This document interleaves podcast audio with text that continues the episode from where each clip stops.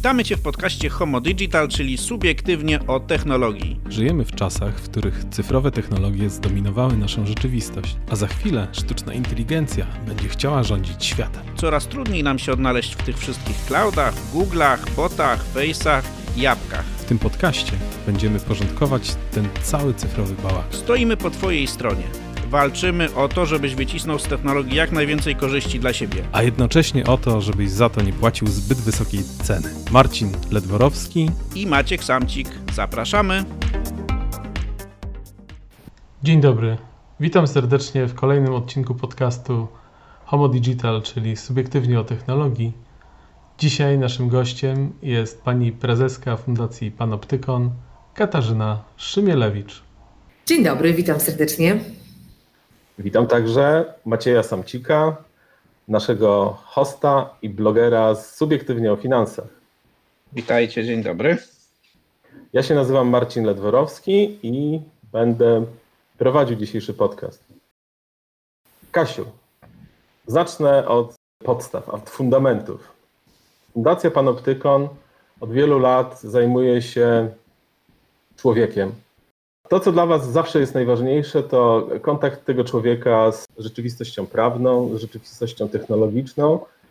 Zawsze stoicie po stronie człowieka i chcecie wskazywać, szczególnie rządzącym, jakie powinni poczynić kroki, żeby temu człowiekowi było lepiej. Albo żeby jakich kroków nie czynić, bo to często nie. sprowadza się do zatrzymywania władzy w jej dążeniach do kontroli właśnie. Dzisiaj usłyszeliśmy bardzo nieprzyjemną wiadomość o y, kolejnym wzroście zakażeń z tytułu COVID-u, choroby, która e, rozprzestrzenia się bardzo szybko w wyniku koronawirusa. A Panoptykon już w kwietniu dał wyraźny sygnał do walki z koronawirusem, a w zasadzie wskazówki dla rządzących, jakie jest, są Waszym zdaniem e, główne filary zaufania wykorzystaniu technologii w walce z koronawirusem. I ja przypomnę może te y, siedem y, zasad. To było minimalizacja, poprawność danych, ograniczenie czasu przechowywania danych, dane przechowywane na urządzeniu obywatela, bezpieczeństwo, szyfrowanie, anonimizacja danych, czytelna informacja dla obywateli, otwartość kodu i przejrzystość algorytmów, publiczna kontrola nad narzędziami. Rząd wypuścił aplikację Stop COVID, która wzbudzała wiele kontrowersji w pierwszych miesiącach. W tej chwili są rozmowy o, wypuszczeniu kolejnej wersji aplikacji, która już tych kontrowersji nie wzbudza, ale cały czas nie jest popularna w naszym społeczeństwie. Czy uważasz, że w ogóle zastosowanie jakiejkolwiek technologii, nie tylko tej aplikacji, jest dopuszczalne w sytuacji COVID-u i co sądzisz o, o tym, aby społeczeństwo oddawało jakąś część swojej prywatności E, po to, żeby lepiej walczyć z wirusem w ręce nie zawsze e, wiarygodnych partnerów. Tu się splata kilka wątków. Zacznę od tego e, może najłatwiejszego, czyli od tego, czy my naprawdę musimy coś oddawać, żeby walczyć skuteczniej z, z takim zagrożeniem, jakim jest pandemia. Jeśli chodzi o prywatność rozumianą tak, że rozumianą jako dane osobowe, na przykład nasza lokalizacja, dane o naszym zdrowiu, nasza tożsamość, to tutaj ten kompromis wcale nie musi być, to, to, to, nie musi być kompromis. Ja myślę, że tu się nawet nie myślę, tylko wiem, bo obserwuję i, i wytyczne, z jakimi od, od miesięcy wychodzą e, organy europejskie, takie jak Rada Europy czy Komisja Europejska, obserwuje rozwiązania, które proponują największe firmy technologiczne, takie jak Google i Apple, które wypracowały również swój standard o nazwie Exposure Notification do śledzenia ryzyka e, zakażeń I, i, z tych obserwacji mam taki wniosek, że, że nie musimy w ten kompromis wchodzić. Bardzo dużo, o ile nie wszystko, e, w zarządzaniu ryzykiem rozprzestrzeniania się pandemii można zrobić bez danych osobowych w zasadzie. Można zrobić na danych statystycznych lub na danych nieosobowych. A więc ja, nie mam najmniejszego problemu z tym, żeby technologia została wykorzystana najlepiej, jak potrafimy ją wykorzystać w celu zarządzania takim ryzykiem, na przykład dane z wyszukiwarki Google'a, czy dane o przemieszczaniu się ludzi, czy, mhm. czy dane z aplikacji właśnie do śledzenia e, kontaktów społecznych, tak, takich jak Polska Protego Safe. Myślę, że mogą być pomocne, jeżeli dobrze postawimy e, cel tego ćwiczenia. To znaczy nie e, damy sobie wmówić, czy też nie, nie, nie uwierzymy, że ta technologia nam zatrzyma chorobę, bo tego na pewno nie zrobi albo mhm. pomoże nią leczyć, ale mm, skupimy się na tym, co, co ona potrafi. Potrafi, myślę, pokazać nam trendy, potrafi e, wskazać ogniska zakażeń, e, potrafi do pewnego stopnia e, wesprzeć nas w zarządzaniu naszym osobistym ryzykiem zakażenia. I na tym mniej więcej polegają aplikacje takie jak Protego Safe, teraz Stop COVID, myślnik Protego Safe. Rozumiem, że mhm. rząd zmierza w kierunku jakiegoś nowego brandingu aplikacji, żeby może ludzi no, bardziej zachęcić do jej instalowania. Tak, I przypomnę, że ta aplikacja nie, nie zbiera danych osobowych. Naprawdę tego hmm. nie robi. Tam nie wchodzi w grę ani lokalizacja, e, ani tożsamość, ani żadne numery identyfikacyjne ludzi, ani ich e, nazwiska, adresy. Niczego takiego ona nie zbiera. W zasadzie całe jej działanie sprowadza się do tego, że dwa urządzenia, które mijają się w fizycznej przestrzeni, e, wymieniają się kodami, ciągami znaków, które są w pełni anonimowe. I dopiero kiedy ktoś z mijających się użytkowników zgłosi dobrowolnie w wyniku swojej autonomicznej decyzji, y, bo do tego nikt nie może nas zmusić, sanepidowi, że, y, że, że jest chory y, i sanepid to zweryfikuje, dopiero wtedy idzie po sieci taki sygnał do wszystkich urządzeń, które zapisały sobie wcześniej ten ciąg znaków pochodzący z urządzenia osoby zarażonej i nadal, nawet wówczas mhm. te osoby notyfikowane nie wiedzą, kto to był. Więc to pokazuje to rozwiązanie, które mm, narzuciły de facto rządom dwie największe firmy Google i Apple e, pokazują, że dużo da się zrobić bez e, danych osobowych i bez wchodzenia w takie kompromisy, w jakie e, weszły na przykład Chiny. Nawet nie wiem, czy to można nazwać kompromisem.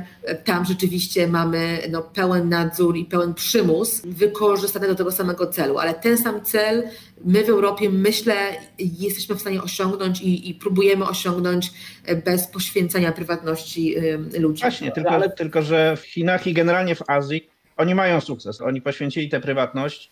Pytanie, czy my naszymi metodami jesteśmy w stanie y, osiągnąć przynajmniej podobny, nie mówię taki sam.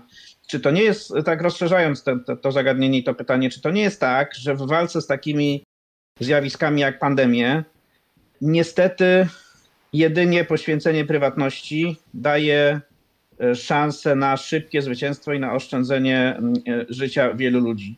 Czy to jest taki wybór, prywatność albo życie, czy też istnieje jakaś druga y, czy trzecia droga, dzięki której no, jesteśmy w stanie gdzieś się poruszać pomiędzy tymi wartościami. To zaczęłam właśnie od zdefiniowania tego, co rozumiemy przez prywatność. Jeżeli mówimy o danych osobowych, ja widzę e, możliwości zarządzania ryzykiem rozprzestrzeniania się wirusa bez zbierania danych osobowych. E. Czy widzę je bez ograniczenia wolności ludzi na przykład? To jest zupełnie inna sprawa. I to jest pytanie bardziej do epidemiologów. Ja zupełnie e, uczciwie muszę tutaj postawić sprawę, że no nie znam się na walce z pandemiami. To nie jest moja specjalizacja, więc nie wiem, jak należy to robić. Wydaje mi się z doświadczeń własnych i obserwacji, tego, co się działo w Europie na wiosnę w pierwszej fali e, pandemii, że no niestety izolowanie społeczne ludzi po prostu działa, ale to jest zupełnie inna historia e, niż e, zbieranie danych, danych o ich lokalizacji. A więc na przykład kwarantanna wydaje mi się adekwatnym narzędziem wtedy, kiedy autentycznie jest reakcją państwa na konkretne zagrożenie, czyli osoba chora powinna być izolowana, powinna sama się izolować. Czy my musimy tę kwarantannę egzekwować poprzez aplikacje takie jak Polska Kwarantanna Domowa, które zbierają e, lokalizacje, śledzą lokalizacje i wymuszają na ludziach wysyłanie zdjęć twarzy e, na, na serwery rządowe, tego nie wiem, prawda? Więc mamy tutaj mhm. dwa, e, dwie różne dyskusje. Jedna dyskusja to jest dyskusja o ograniczeniu naszej wolności, gdzie zapewne konkluzje są bardziej brutalne, tak, jeżeli mm. chcemy się nie zarażać, to musimy się przestać spotykać i to nie jest mm. przyjemne, bo to nam bardzo komplikuje życie społeczne, zawodowe, e, rodzinne, e, ale czy musi to oznaczać ingerencję w prywatność rozumianą jako gromadzenie, e, ingerencję rozumianą jako gromadzenie danych osobowych, analizowanie ich, tworzenie naszych profili w jakichś mhm. centralnych bazach danych i tak dalej, i tak dalej, czyli to, co robią Chiny, no tu jest dla mnie większa dyskusja. Nie umiem ocenić, co zadziałało w Azji i na ile zadziałało, ponieważ informacje, jakie mamy z, z Azji, z Chin szczególnie, są szczątkowe. No ale wiemy na przykład, że są, że gdyby na każdej ulicy zamontować kamerę, no kamery są już zresztą, tak, ale jakby, żeby je zagęścić, i, mhm. żeby, i, i jeśli te kamery będą mierzyć ludziom zdalnie temperaturę, tak, no to wtedy oznacza to, że z jednej strony operator tych kamer wie, gdzie kto w każdej sekundzie jest, ale z drugiej strony y, każdy, kto ma podwyższoną temperaturę, natychmiast może być, mówiąc brzydko, eliminowany to nie musi się odbywać kosztem prywatności, paradoksalnie, tak? No podajecie ten przykład jako, e, ro, rozumiem w domyśle, jako coś opresyjnego. Ja akurat nie widzę w pomiarach temperatury szczególnej opresji. To, że kiedy ja przechodzę przez bramkę na lotnisku, dworcu, w metrze, czy, e, czy, czy wchodząc do jakiegoś e, ośrodka medycznego, do, doświadczam pomiaru temperatury, dla mnie nie jest ingerencją w, w prywatność, tak jak panoptykon ją rozumie, czyli sferę autonomii informacyjnej człowieka, w której naj najważniejszą stawką jest wpływ na moje zachowanie, najważniejszą stawką jest moja wolność decydowania o sobie, a nie to, co kto o mnie wie, E, o mhm. moim ciele w danej, w danej sekundzie, w danym momencie. Czyli, czyli mogę sobie dobrze wyobrazić taki system pomiaru temperatury, który nie prowadzi do profilowania, nie prowadzi do jakiejś, nie wiem, długofalowej opresji, do e, gromadzenia informacji o moim życiu i zdrowiu i ciele, e, tylko jest punktowy, służy temu, żeby właśnie nie przepuścić kogoś, kto ma gorączkę bez na przykład wywiadu z taką osobą, dlaczego ją ma, bo oczywiście mhm. nie powinniśmy utożsamiać tego jednego objawu z koronawirusem i jest jakimś, jakimś wielkim nieporozumieniem, że rzeczywiście w Polsce obecnie człowiek z gorączką jest no ma problem, tak? E, e, nie może pójść ale do dentysty. Może, ale może mieć inną chorobę, może mieć grypę, więc może, może też przed, przed roz, roznoszeniem tej grypy. A, może mieć też chorego zęba, albo po prostu być osłabiony i potrzebować pomocy e, i my powinniśmy też znaleźć sposób, żeby mu pomóc. No ale abstrahując właśnie od różnych kuriozalnych konsekwencji, pewnych utożsamień, które, które się zadziały w tej, w tej prewencji koronawirusowej, takich jak to, że gorączka parzy i nagle ktoś taki nie powinien poruszać poruszać po mieście. Daję ten przykład, żeby, żeby, żeby pokazać różnicę znowu pomiędzy mhm. profilowaniem ludzi, gromadzeniem ich danych, rzeczywiście tym, co próbują robić Chiny, czyli e, tworzeniem szczelnego systemu nadzoru, który łączy informacje z mhm. publicznych baz, z aplikacji takich jak nasza Protego Safe. Oni tam mają bodajże coś, co nazywa się Health Code i ten Health Code jest w pełni no jest i obowiązkowy, i oparty o dane, które człowiek musi podać, tam mhm. w grę wchodzi odpowiednik PESEL-u, te dane są integrowane z danymi właśnie z kamer, e, o, o których wspomniał Maciej Samcik, e, pomiar mhm. temperatury, to wszystko idzie do, do jednej bazy i policja czy inne organy siłowe mogą tak to rozumiem, rzeczywiście taką, takiej osoby nie wpuścić, a wręcz ją zmusić do izolacji. E, no i czy, czy, czy to jest niezbędne? Mm, myślę, że ten eksperyment, w którym cały czas jesteśmy, nam to pokaże. Nie potrafię tego cenić, nie jestem e, epidemiolożką, więc nie pytajcie mnie proszę, co jest adekwatne. No Byłoby bardzo dobrze, gdyby ta, ta dyskusja rzeczywiście toczyła się pomiędzy epidemiologami, pomiędzy ludźmi, którzy znają się na zdrowiu i ludźmi, którzy znają się na zarządzaniu e, ryzykiem i danymi, prawda? Żebyśmy mhm. takich skutów myślowych nie popadali w takie skróty myślowe, że na przykład pomiar temperatury musi oznaczać ingerencję w prywatność, i że jest z gruntu zły, bo wcale niekoniecznie. Takie bramki moim zdaniem mogą działać w sposób dość e, higieniczny dla, dla monitorowanych. Ale jakbyśmy pociągnęli jakby ten temat dalej, ja rozumiem, że potwierdzasz, że sprawdzanie tego, kto był w autobusie z tobą i używając do tego oczywiście ich danych osobowych i wysyłanie ludzi na kwarantannę, dlatego że byli w okolicach osoby zarażonej, już byłoby, e, znaczy mówię o zdalnym e, wysyłaniu, tak? Czyli rozpoznajemy, kto w autobusie jedzie, była tam osoba zarażona, mamy dane zebrane za ileś, powiedzmy, kilkanaście dni i wtedy wysyłamy te osoby, które były ze mną w autobusie, to już jest e, jakby przekroczenie tej, tej granicy. No, jeśli jest robione automatycznie przez algorytm, który posługuje się wyłącznie danymi z Bluetootha, a taka technologia e, jak na razie wygrała ten konkurs na na contact tracing, to znaczy nikt nie zaproponował lepszej, mimo że wszyscy zgadzają się, wszyscy eksperci zgadzają się, że Bluetooth do tego celu nadaje się słabo, ale po prostu nie mamy alternatywy nie chwilowo, mamy. no to mamy problem, ponieważ e, przesyłanie za pomocą Bluetootha sygnału o lokalizacji urządzenia jest bardzo nieprecyzyjne. W takim autobusie ja mogę stać do kogoś tyłem i przodem, mogę z nim rozmawiać, mogę z nim nie rozmawiać, mogę mieć na sobie maskę, mogę jej nie mieć. E, no, między nami może być ścianka z pleksji albo nawet szklana ścianka, bo takie też się zdarzają. Ale to mówi e, Więc... jakby o, o, ryzyku, prawda? Bo to samo y, stanie obok kogoś wcale nie mówi, że jestem zarażony, ale jest ryzyko zarażenia. I ja I rozumiem, że... takie ryzyko aplikacja Protego Safe rejestruje i ja z samym faktem jego rejestrowania nie mam problemu, natomiast gdyby ta aplikacja w oparciu o szacowanie ryzyka Akurat u nas ono e, polega na zliczeniu punktów ryzyka. Tak. E, gdyby to miało działać tak jak w Chinach, że ja przekroczyłam, załóżmy, nie wiem, tysiąc punktów, e, wchodzę w jakąś, w jakąś czerwoną strefę w, w, w rozumieniu algorytmu, który to analizuje i ten algorytm wysyła mi sygnał, zostań w domu i ten sygnał jest egzekwowany automatycznie przez policję czy sanepid, to uważam, że mamy potężny problem, bo ludzie mhm. wtedy trafiają na, na kwarantannę bezpodstawnie. Jeżeli ten sygnał wysokiego ryzyka polega tylko na tym, na czym ma polegać w Polsce, że to ja podejmuję decyzję i tylko ja ją mogę podjąć. Czy ja się w tym momencie zgłoszę do sanepidu z zaufaniem, że oni przeprowadzą ze mną normalny wywiad i jeśli mhm. z tego wywiadu im wyjdzie, że rzeczywiście te tysiąc punktów w moim przypadku oznacza no, realne ryzyko, że się zaraziłam i powinnam zostać w domu, e, to wtedy czuję się e, w miarę bezpiecznie i nie mam, nie mam problemu z takim rozwiązaniem. W Chinach chiński rząd poszedł na skróty z tego, co, co mi wiadomo i rzeczywiście ludzie są kierowani na kwarantannę automatycznie bez możliwości weryfikacji tej decyzji przez jakiś e, organ taki jak e, Sanepid.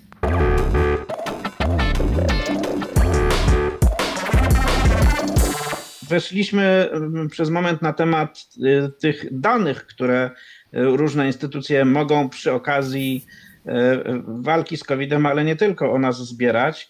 I ja się zgadzam z tezą, że tak naprawdę to wszystko zaczyna być bardzo niebezpieczne w sytuacji, w której my zaczynamy być profilowani. Nie spotkałem się jeszcze z sytuacją, w której a, za to, że profiluje mnie jako konsumenta czy jako klienta, e, za to mi płaci.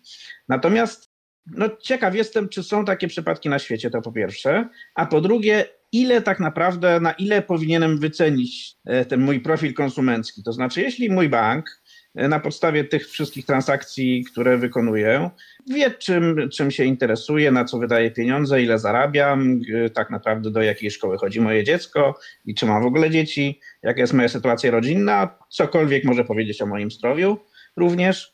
Na ile ja powinienem wycenić te dane? Ile one powinny być rynkowo warte? Nie wiem, e, nie wiem i nawet nie chcę się na tym zastanawiać, ponieważ dla mnie jest to zupełnie mm, błędna ścieżka emancypacji. Jeżeli chcemy wchodzić w transakcje rynkowe, my, e, dostawcy danych, my, producenci danych z profilującymi nas megakorporacjami, myślę, że zawsze będziemy na straconej pozycji, bo nasza pozycja negocjacyjna jest żadna w tym, w tym układzie, e, jaki mamy w tej relacji władzy, więc ja bym tą drogą nie szła. Mamy też analizy... One są bezcenne, czyli są bezcenne. Ten mój profil konsumencki jest nie do wycenienia i nie ma takiej ceny, za którą powinienem chcieć e, go sprzedać. Nie w tym sensie, że jest bezcenny. Myślę, że, że po prostu pułapką myślenia jest to, że ja mogę cokolwiek wygrać, mając y, y, przepływ finansowy między mną a profilującym. Tak? Myślę, że o wiele więcej mogę zyskać, mając kontrolę nad tym, co przepływa, i decydując samodzielnie o tym, w jaki sposób ta wiedza może być wykorzystana, że tutaj pojawia się wartość. Tak? Jeżeli rozmawiamy o wartości, e, to, to dla mnie wartością jest po pierwsze ograniczenie tego profilowania, czyli to, że ja mogę powiedzieć komuś takiemu jak Facebook, czy komuś takiemu jak mój bank, słuchaj, dla usługi, którą ja od ciebie chcę, nie jest adekwatne, żebyś śledził moją lokalizację na przykład, prawda, w przypadku banku, bo nie życzę sobie, żebyś pokazywał mi reklamy dobraną do tego, gdzie ja fizycznie jestem w mieście. Po prostu nie chcę tego. Skoro ja tego nie chcę, to ty tego nie rób, więc tego nie zbieraj.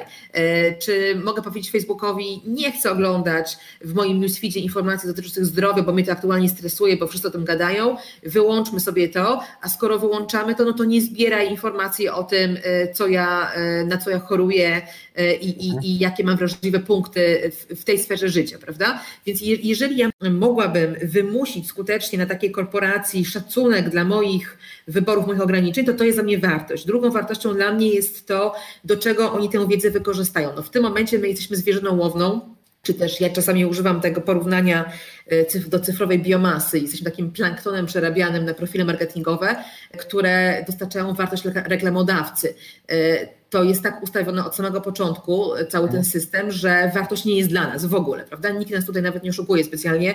Cały ten newsfeed, wszystkie te reklamy, wszystkie te rozrywki internetowe, one są tylko wabikiem po to, żebyśmy my byli online, udostępniali swoją uwagę, udostępniali swoje dane i nakręcali tę machinę komercyjną. W tym układzie, no nie my zyskujemy, zyskuje ktoś inny, więc ja bym się tu zastanowiła nad tym, jak my możemy przekierować wartość, którą dzisiaj dostaje reklamodawca, wartość w postaci tego, że ja na coś klikam, a potem coś kupuję i za którą on płaci pieniądze, na wartość dla mnie, za którą ja zapłacę pieniądze. Mhm. Zmierzam do tego, że ja nie mam najmniejszego problemu z tym, że my się powinniśmy, czy, czy moglibyśmy się rozliczać z firmami, które nam świadczą mhm. usługi. Dlaczego nie? Wolałabym wrócić do modelu, na nowo rozmawiać o modelu, w którym ja autentycznie płacę za wartość, którą dostaję, raczej niż, że mi płacą za przerabianie mi na profile marketingowe i manipulowanie moją uwagą, bo tu wydaje mi się, że dopóki my zostajemy w tej pozycji zwierzyny łownej e, czy cyfrowej biomasy, po prostu nie będzie dobrze. To, że mi ktoś odpali, mówiąc kolokwialnie, dolara za to, naprawdę nic nie zmienia. E, no ale... To jest rodzaj pewnego niewolnictwa, na którym my byśmy się zgadzali i no ale pewnej pańszczyzny. To niewolnictwo nie jest tylko, nie dotyczy tylko sfery e, naszej współpracy w cudzysłowie z korporacjami. Przecież płacimy abonament e, w Polsce na przykład, abonament telewizyjny i nie mamy kompletnie wpływu na to, co jako całe społeczeństwo, co tam się pokazuje nam i też jesteśmy traktowani jako czy nawet nie biomasa, nie chcę tego nazywać i, i brnąć tym dalej, ale... No, ale tutaj to nie jest chyba opresyjne w tym sensie, że to jest forma podatku, prawda? No to nie, nie porównywałabym jednak daniny publicznej, jakby ona nie była mm, sensowna czy bezsensowna, bo możemy rzeczywiście wchodzić w przykłady, mhm. mnożyć przykłady z ZUS-u i, i, i, innych danin. Y, tutaj mamy do czynienia z czymś innym, mamy do czynienia z bardzo głęboką ingerencją w nasze życie, bo to nie jest, nie chodzi o pieniądze, dlatego ja uciekam od, świadomie uciekam od próby wyceny tego. Uważam, że, że, że to jest y, pewien błąd w założeniu.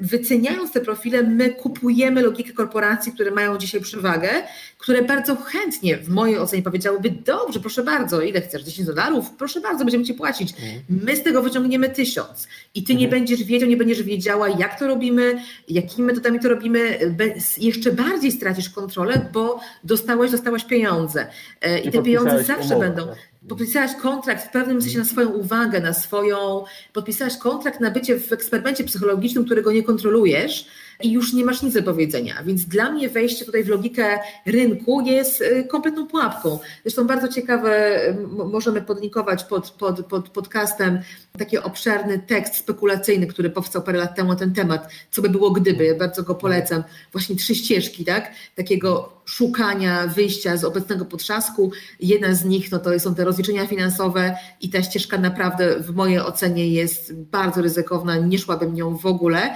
e, ale są też możliwe inne. E, I, i właśnie dla mnie no naj, najciekawszą jest najciekawszą jest jednak to szukanie autonomii, szukanie wolności w taki sposób, żebyśmy my jednak autentycznie te dane kontrolowali. Czyli wyobraźmy sobie raczej sytuację, w której ja na jakimś urządzeniu, serwerze, czy w jakimś miejscu, które ja fizycznie, technologicznie, może tak, kontroluję, mam te swoje dane i na przykład wpuszczam lub nie wpuszczam kogoś do, do, do, do korzystania z tego zasobu. Tak? Czyli ja decyduję, kto i po co może do tego mojego zasobu sięgnąć, co może z tym zrobić.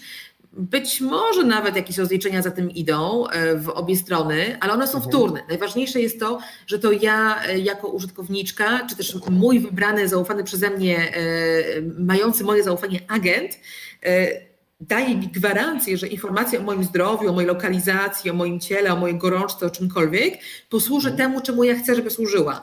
I w ten mhm. sposób ja coś wygrywam, bo w ten sposób ja uciekam z tej pozycji zwierzyny łownej czy też cyfrowej biomasy i staję się na nowo e, klientem, staję się obywatelem tego świata. Jeżeli my tego nie ruszymy, tylko będziemy rozmawiali o transferach finansowych, to cały czas system pozostanie bardzo opresyjny to powinno być odgórnie, czyli regulacyjnie załatwione, czy my jako konsumenci powinni być, powinniśmy być na tyle świadomi, dojrzeć, e, do, dojrzeć konsumencko do, e, do tego, żeby zacząć to wymuszać na firmach, e, które nas chcą profilować i na tym zarabiać. Znaczy po prostu nie korzystać z usług tych firm, które, które na nas zarabiają i, i, i, i nasz związek z nimi ma charakter stricte finansowy właśnie.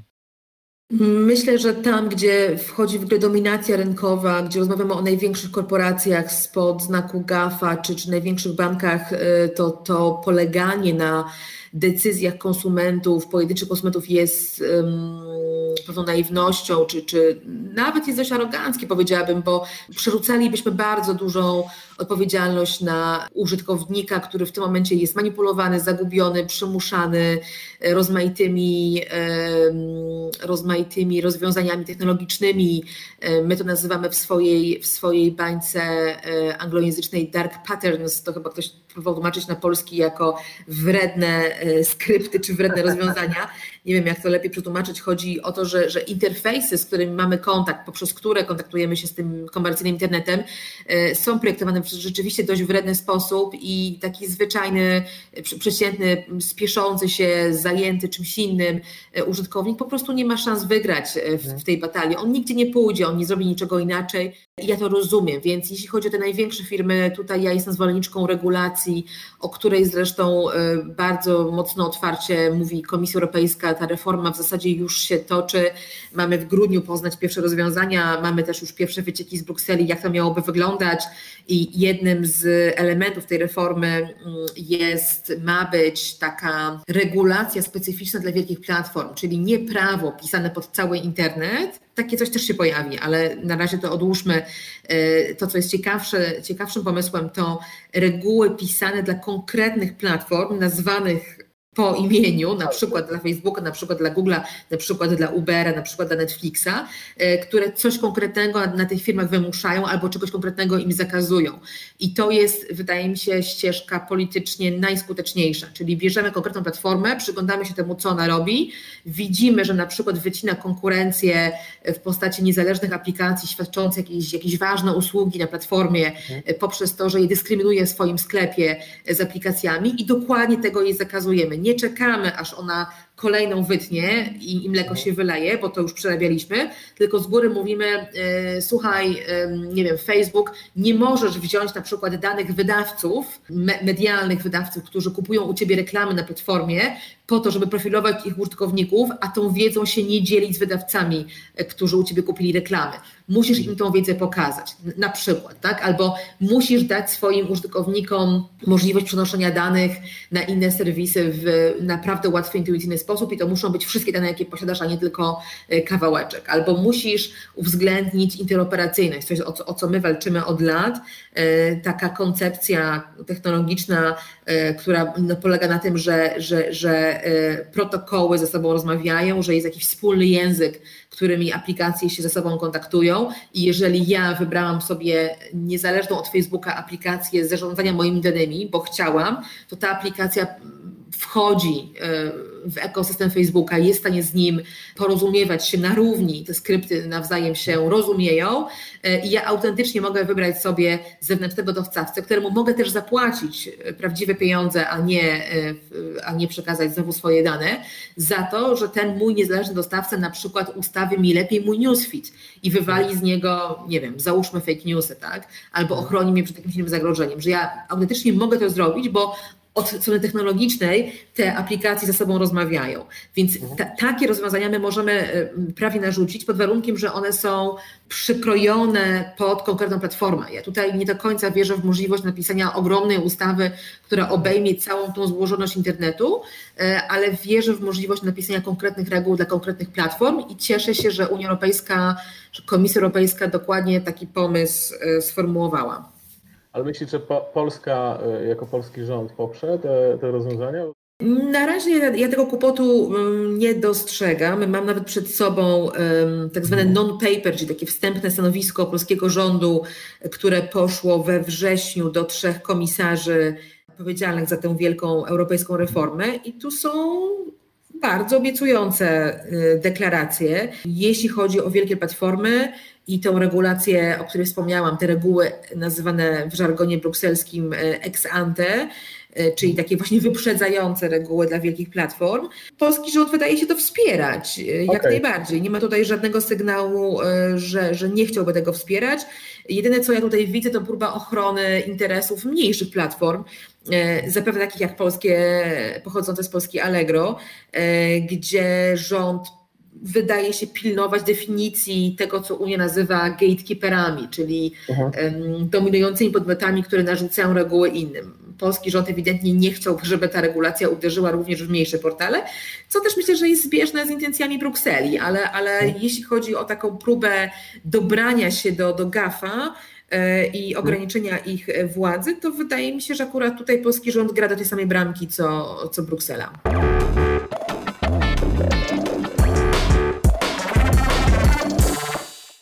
Gdzie w tym wszystkim jest sztuczna inteligencja? To znaczy, czy ona jest, mm, czy ona powiększa ryzyko wynikające z tego, że no, mamy niejaki problem okiełznać korporacje, e, które chciałyby się bawić naszymi danymi i zarabiać na tym pieniądze? Czy to jest dodatkowy czynnik ryzyka i dodatkowe utrudnienie? E, czy też e, to jest tak naprawdę technologia, która jest trochę obok i ona nie czyni bardziej ryzykownym tego profilowania i tego dążenia korporacji do tego, żebyśmy no, byli dla nich tak naprawdę towarem. No z całą pewnością sztuczna inteligencja w tym momencie działa po stronie firm profilujących, czyli to one mają do tej technologii dostęp. Ludzie profilowani zazwyczaj nawet nie wiedzą, e, zwykle nie wiedzą, jak ten mechanizm działa. Jest im ta sztuczna inteligencja prezentowana jako czarna skrzynka, do której nie mogą zajrzeć. E, więc jeżeli ja jestem, nie wiem, profilowana na Facebooku i widzę, widzę co najwyżej efekty tego profilowania, widzę na przykład, że pewien rodzaj treści jest mi serwowany, a inny rodzaj treści nie, albo pewne reklamy do mnie trafiają, inne nie, e, nie mogę dzisiaj dociec ani dlaczego tak się dzieje, ani zablokować tego mechanizmu, ani zweryfikować nawet danych, które wchodzą e, do owej czarnej skrzynki. E, więc dziś rzeczywiście ta technologia e, działa i to działa przeciwko ludziom, a nie w ich interesie. Natomiast mogłoby być to zorganizowane inaczej. Sama sztuczna inteligencja to jest po prostu narzędzie. Ja potrafię sobie wyobrazić doskonale system, w którym to my ją kontrolujemy, to my ją trenujemy, to ja mam dostęp do nie tyle samego kodu czy algorytmu, bo tego nie potrzebuję jako użytkownik, E, ale mam dostęp do interfejsu, który pozwala mi ten algorytm trenować, tak? czyli to ja go każę i nagradzam za efekty, których chcę lub których nie chcę, mm, a nie jestem poddawana e, temu ciągłemu eksperymentowi w postaci obserwowania, na co ja reaguję i optymalizowania e, algorytmu tak, żebym reagowała jeszcze częściej, jeszcze bardziej emocjonalnie, jeszcze więcej klikała i jeszcze więcej zostawiała swojej czy uwagi, czy na koniec pieniędzy w sieci. E, więc y, mówiąc o sztucznej inteligencji, moim zdaniem musimy rozdzielić narzędzie, które jest dość neutralne i da się je wykorzystać zarówno jako, jako coś, co chroni nasze interesy, jak i jako broń przeciwko nam, e, od aktualnych relacji władzy. No, w aktualnej relacji władzy to narzędzie kontrolują największe korporacje, małe firmy, małe platformy kupują gotowe rozwiązania, same nawet ich nie trenują, więc tak naprawdę dzisiaj rozmawiamy o tym, że kilka globalnych firm te algorytmy mm, uczące się trenuje, udostępnia innym e, i to one wiedzą, jakim celom te algorytmy służą, to one te cele e, definiują.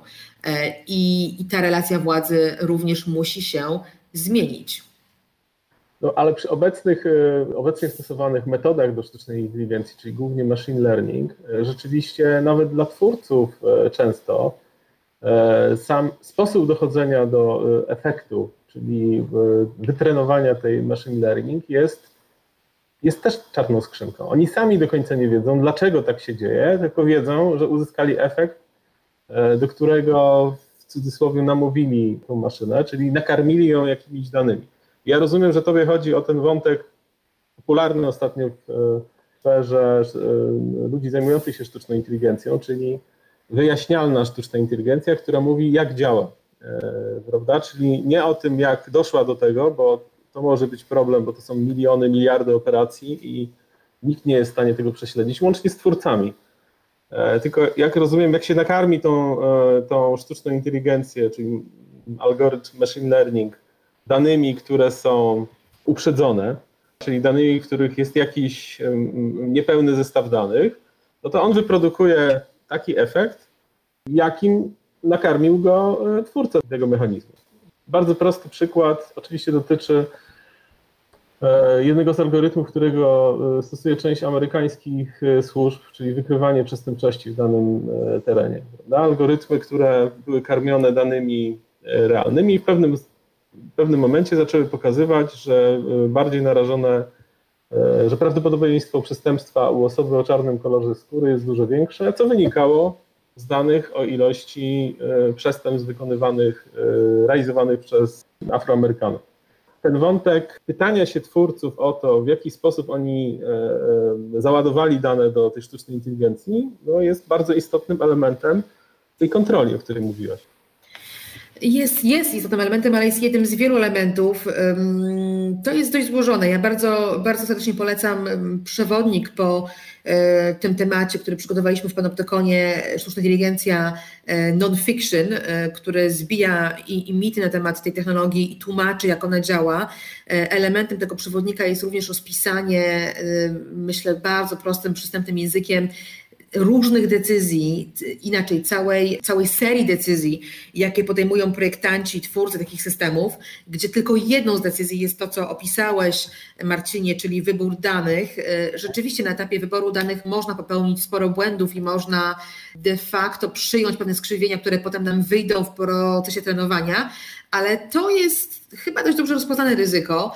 E, jeżeli tutaj widzę jakieś ryzyko, to polityczne, czyli takie, że e, decydenci polityczni, organy takie jak policja upierają się w pewnym sensie na stosowanie e, SI w obszarach, w których my nie mamy dobrych danych, tak? bo czym innym jest przywołany już przez nas wcześniej kontekst pandemii, e, gdzie my mhm. autentycznie możemy sięgnąć po dane od umownego Google na temat tego, czego ludzie szukają w sieci, gdzie się poruszają, e, którędy się poruszają w mieście. To są dane dość obiektywne, które pokazują nam autentycznie, e, czy ludzie wyszukują jakieś symptomy grypopodobne, czy przemieszczają się w czasie lockdownu, czy nie i to będzie w miarę obiektywne i na tym my możemy nasz algorytm wytrenować i możemy przewidzieć, co dalej nastąpi. Ja nie mam z taką predykcją problemu, bo ona jest racjonalna i ona wytrzymuje E, e, no, jakby jest zgodna z prawami statystyki, mam potężny problem ze stosowaniem podobnej logiki do zbiorów danych, które są z góry um, szczątkowe, zabrudzone pewnymi uprzedzeniami, czyli przywołany przez Ciebie przykład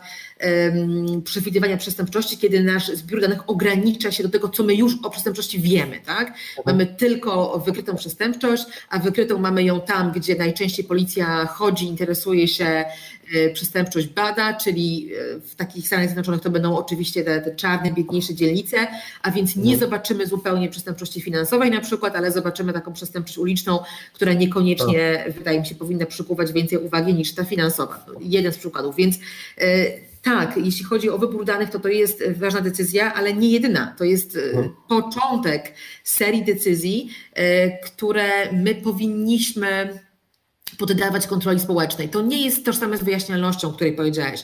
Wyjaśnialne algorytmy to rzeczywiście jest jakiś pomysł, jakiś koncept, który e, z tego, co ja rozumiem, słuchając, nasłuchując tego, o czym rozmawiają e, progresywni e, badacze tej technologii, na przykład na takich forach jak FAT, to jest taka duża konferencja doroczna etycznych programistów i, i, analityków danych, gdzie o wyjaśnialności się, się rozmawia jako o, o, ważnym trendzie.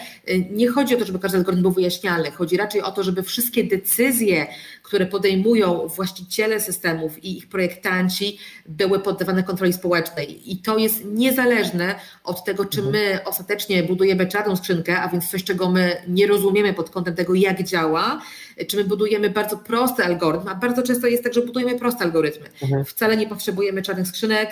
Jeżeli popatrzymy na przykłady systemów, które budziły kontrowersje w Polsce, czy nawet w, w Ameryce, to naprawdę rzadko jest wyrafinowane uczenie maszynowe, o wiele częściej są to drzewa decyzyjne, są to starego typu algorytmy, które się świetnie sprawdzają przy podejmowaniu decyzji. Nie trzeba wchodzić w uczenie maszynowe, które jest e, no, skrzynką z pokrętłami, tak? czyli siedzą przy tym ludzie, którzy kręcą w lewo, w prawo, wrzucają jakieś parametry i patrzą, co im wypadnie. E, faktycznie trudno jest w takiej sytuacji odtworzyć logikę działania systemu, ale podkreślam, nie musimy tego robić, bo nie o to chodzi. Chodzi o to, żeby odpytać tych ludzi przy tych pokrętłach i korbkach, na co oni optymalizują swój system, na co oni grają.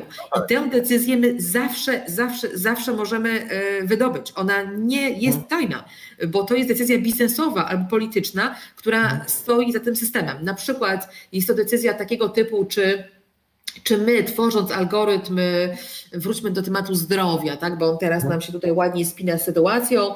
Załóżmy, że akurat nie chodzi o COVID, że chodzi o raka, tak? I próbujemy no. pomóc ludziom chorym na raka w, na konkretnym, w konkretnym kraju, próbujemy zrobić program prewencji, niech to będzie program prewencji nie wiem, raka piersi. E, wiemy coś o, o, o, o, o ludziach chorych, mamy jakieś e, parametry i musimy podjąć decyzję, jak ten system skalibrujemy. E, czy my do programu leczenia raka piersi zaprosimy wszystkie kobiety, które przejawiają jakiekolwiek symptomy, ryzykując na przykład, że do programu wpadną nam osoby, które tak naprawdę nie mają ryzyka ostrego zachorowania, ale nam zużyją środki publiczne, a przy okazji będą poddawane terapii dosyć uporczywej, tak, takiej jak chemia, e, której być może nawet nie potrzebują, a ona będzie dla nich, dla tych osób leczonych e, no, niekomfortowa wysoce.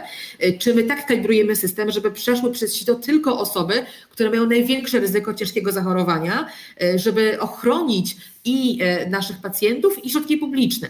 I tego typu decyzje podejmuje projektant systemu, e, kalibrując to, w jaki sposób na przykład, jakie błędy algorytm akceptuje, a jakie błędy nie są akceptowane.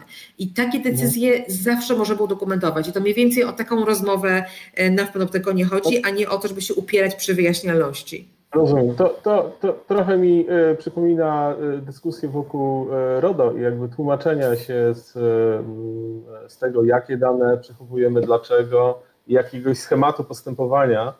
I, I, ja rozumiem, że dla sztucznej inteligencji też powstanie takie nowe RODO, czyli nowy sposób kontroli narzuconej z jednej strony przez regulatorów, ale z drugiej strony w sumie do wdrożenia na najniższych szczeblach, czyli w firmach, przez ludzi, którzy będą z tego korzystać i będą wiedzieli, ok, mamy zestaw zasad, którymi musimy się kierować, jeśli będą się trzymać tych zasad, że będą postępować etycznie, czy po prostu zgodnie z prawem. Wszystko wskazuje na to, że Unia Europejska ma już dość e, rozmowy o etyce, co mnie e, bardzo cieszy, bo o etyce e, sztucznej inteligencji rozmawiamy politycznie od chyba pięciu lat przynajmniej. Powstało mnóstwo kodeksów, powstało mnóstwo wytycznych i no nie jest to skuteczny środek oddziaływania na, na politykę firm, ani nawet, a, a tym bardziej rządów, więc pomysł Unii Europejskiej jest teraz inny. W przyszłym roku ma się pojawić wiążąca, horyzontalna regulacja prawna dla sztucznej inteligencji i nie wiem, czy to będzie kolejne RODO. Nie, nie w sensie, że to jest kolejne RODO, tylko że tak jak RODO uregulowało w dużej mierze kwestie danych osobowych i stało się takim drogowskazem dla wszystkich działaniu, tak samo w przypadku sztucznej inteligencji powstanie wzorowane na RODO e, drogowskaz działania w, w tym kierunku. E, tak, spodziewamy się tego, że Unia Europejska wytworzy, y, zaproponuje, a potem oczywiście będzie poddawana konsultacjom i to na pewno nie będzie łatwy proces, no ale na koniec spodziewamy się, że powstanie horyzontalna regulacja dla e, sztucznej inteligencji, czyli takie ramy prawne, które na przykład regulują co wolno, czego nie wolno, jakich zasad trzeba przestrzegać, kiedy hmm. musi wejść w grę wyjaśnialność, a kiedy wystarczy na przykład niezależny audyt, bo mm, to jest okay. też jakiś ważny aspekt. My nie zawsze musimy rozumieć, jak działa system, żeby hmm. sprawdzić, czy on działa dobrze, prawda? Możemy sobie wyobrazić różne inne metody y, sprawdzania skutków społecznych, skutków dla konkretnych ludzi działania systemu, które nie wymagają jego wyjaśnienia, wyjaśnienia jego, jego mechaniki. Na przykład hmm. możemy wymagać niezależnych audytów, możemy wymagać skutków, e, taki, takiej analizy e, skutków działania systemu, którą prowadzi sam E, twórca, sam właściciel. Czyli nie on nie udostępnia informacji osobom postronnym o tym, jak jego system działa, ale sam musi przejść przez taką szczegółową checklistę i wykazać, e, mhm. co on sprawdził, jakie przeprowadził wewnętrzne testy, żeby upewnić Jasne. się, że jego rozwiązanie nie dyskryminuje na przykład, tak? albo jego rozwiązanie nie popełnia błędów. Przy czym pamiętajmy, że mówiąc o SI zawsze rozmawiamy o statystyce, a mówiąc o statystyce zawsze rozmawiamy o błędach. Margines błędów mhm. w tych rozwiązaniach jest, e, jest po prostu wpisany w nie. My go nie pominiemy, możemy go tylko minimalizować. Więc my często mówimy, jako patentygą przychodząc do wchodząc w dialog z twórcami takich, takiej technologii, Pierwsze, o co pytamy, to pytamy właśnie o, o metryki sprawiedliwości, jakie stosowali, trenując swoje systemy i pytamy o, o, o, o to, jak mierzą błędy, jak monitorują błędy w systemie, e, czy na przykład jaką funkcję strat przyjęli. No to już są dosyć techniczne pojęcia, ale niezwykle ważne, bo mające implikacje polityczne, mające implikacje etyczne. Jeżeli ja e, oceniając taki system mogę dowiedzieć się, jakie błędy on akceptuje, a jakie błędy odrzuca, mhm. E, jaką funkcję strat projektu projektanci przyjęli, jestem w stanie dojść do, e, do wniosku, e, na przykład, czy kogoś krzywdzi, tak? czy, czy, czy jest tam no. ryzyko dyskryminacji. E, I tego typu rozmowa, te, tego typu rozmowy mam nadzieję, że ta regulacja również wymusi, pewnie nie dla każdego systemu, ale liczę, że dla wszystkich tych, które mają na ludzi istotny wpływ. Odnosząc się adwocem do ostatnich zdań Kasi, chciałem powiedzieć, że to na przykład oznacza, że w samochodach E, autonomicznych będą takie naklejki, gdzie będzie napisane uwaga, ten samochód podejmuje takie i takie decyzje. E, e, mówię tutaj o, o słynnym przykładzie, który często Ola Przygalińska przy, przywołuje, czyli kogo ten samochód, jaka jest zaimplementowana fabrycznie decyzja o wyborze mniejszego zła. I e, ja rozumiem, że ta regulacja może doprowadzić do takich naklejek ostrzegawczych. Ten producent podejmu, pod, podjął takie decyzje w algorytmie. Mam nadzieję, że dla samochodów takich naklejek e, nie doczekamy się. E, tych, których to interesuje, odsyłam do książki Hanny Fry Hello World o, o algorytmach w różnych kontekstach naszego życia, w tym właśnie w samochodach autonomicznych.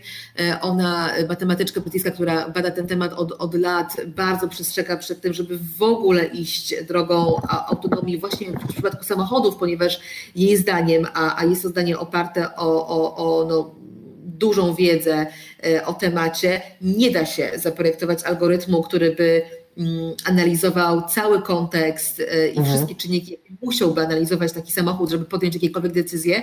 Co więcej, badania, które prowadziło m.in. MIT, amerykańskie, a, amerykańska uczelnia, e, również się w tym specjalizująca, e, wychodzi na to, że nie ma takiej reguły etycznej, na którą byśmy się zgodzili jako cywilizacja, nawet ta zachodnia, jeśli chodzi o to, co powinien zrobić samochód autonomiczny w sytuacji zagrożenia. Więc myślę, że z różnych względów akurat dla tej technologii e, taki naklejek się nie doczekamy, obyśmy się nie doczekali, E, bo to będzie e, tragedia. Natomiast dla dużo prostszych algorytmów, e, które podejmują rzeczywiście decyzje zrojnkowe, bo, bo, bo, bo mogą i mają na to dane, Zapewne tak. Nie wiem, czy też sama się nad tym zastanawiam, szczerze mówiąc, w tych, w tych dniach, kiedy pracujemy nad regulacją europejską, bo Panoptykon jest w tej pracy mocno zaangażowany, czy informowanie konsumentów to jest dobra ścieżka. W jakimś zakresie na pewno, ja czasami używam analogii z lekami, które również mhm. są bardzo złożonymi substancjami, oddziaływują na nas w dość no, istotny sposób i również nie rozumiemy przecież tego, jak działa aspiryna. I mają bardzo długie ulotki, których... Mają długie ulotki, tak. No i właśnie to jest, to jest właśnie ta, ta, ta kwestia, czy my chcemy takich długich ulotek dla algorytmów, czy my chcemy prostego ostrzeżenia, e, nie ruszaj tego, jeśli jesteś e, w danej grupie, nie wchodź w interakcję z tym algorytmem, jeśli jesteś w grupie ryzyka, tak jak no. mamy dla leków, prawda? Jeżeli masz jakieś powikłanie, jakąś inną chorobę, to tego nie używaj.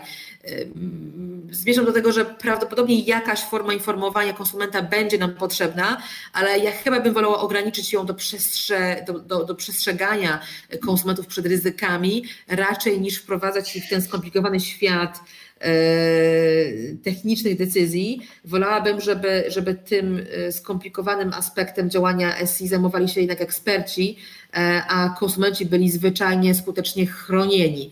E, ale ci eksperci też potrzebują wiedzy, której w tym momencie nie mają. Nie mają tej wiedzy ani organy kontrolujące firmy, ani takie organizacje jak Panoptykon, które chętnie by tę wiedzę pozyskały.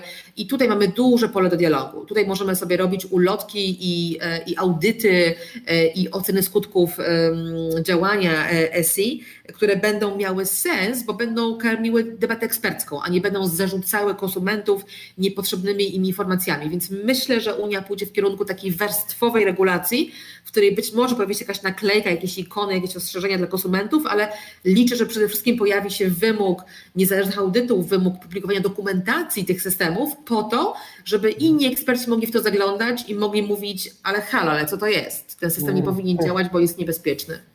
Super. Tak, myślę, że to jest y, dobre podsumowanie naszej rozmowy i to nie tylko jeśli chodzi o kwestie sztucznej y, inteligencji, ale też profilowania, ale też zarządzania danymi. Ja osobiście chciałbym y, żyć w rzeczywistości, w której to nie ja, ja jako konsument muszę czytać te bardzo długie ulotki, co się dzieje z moimi danymi, co się dzieje z tymi wszystkimi e, e, cyferkami, które stoją tak naprawdę za moim konsumeryzmem. E, e, Fajnie by było, gdybyśmy doszli do sytuacji, w której są instytucje, które to w imieniu konsumentów em, ogarniają, mówiąc kolokwialnie, e, a konsument po prostu może czuć się bezpiecznie. No pewnie jest to świat, y, jest to wizja wyidealizowana i, y, i sporo czasu upłynie, zanim mm, będziemy chociażby w części byli w stanie ją zrealizować, ale fajnie, że są takie organizacje jak wasza, które nas do tego świata próbują zbliżyć. Bardzo dziękuję za to spotkanie, Kasiu. Mm, Już y, mam nadzieję na y, następne, bo myślę, że te y, dylematy związane zwłaszcza z, ze sztuczną inteligencją będą do nas wracały i chcielibyśmy się już zapowiedzieć na następne spotkania. Tobie też dziękuję, Marcinie, e, e, za uczestnictwo E, i mam nadzieję do zobaczenia w następnym odcinku podcastu Homo Digital, czyli subiektywnie o technologii. Dzięki serdeczne. Do usłyszenia. Dziękujemy. Wszystkie odcinki podcastu Homo Digital, czyli subiektywnie o technologii, znajdziesz na stronie homodigital.pl. Tam też mnóstwo ciekawych wieści ważnych dla każdego cyfrowego człowieka. Zapraszamy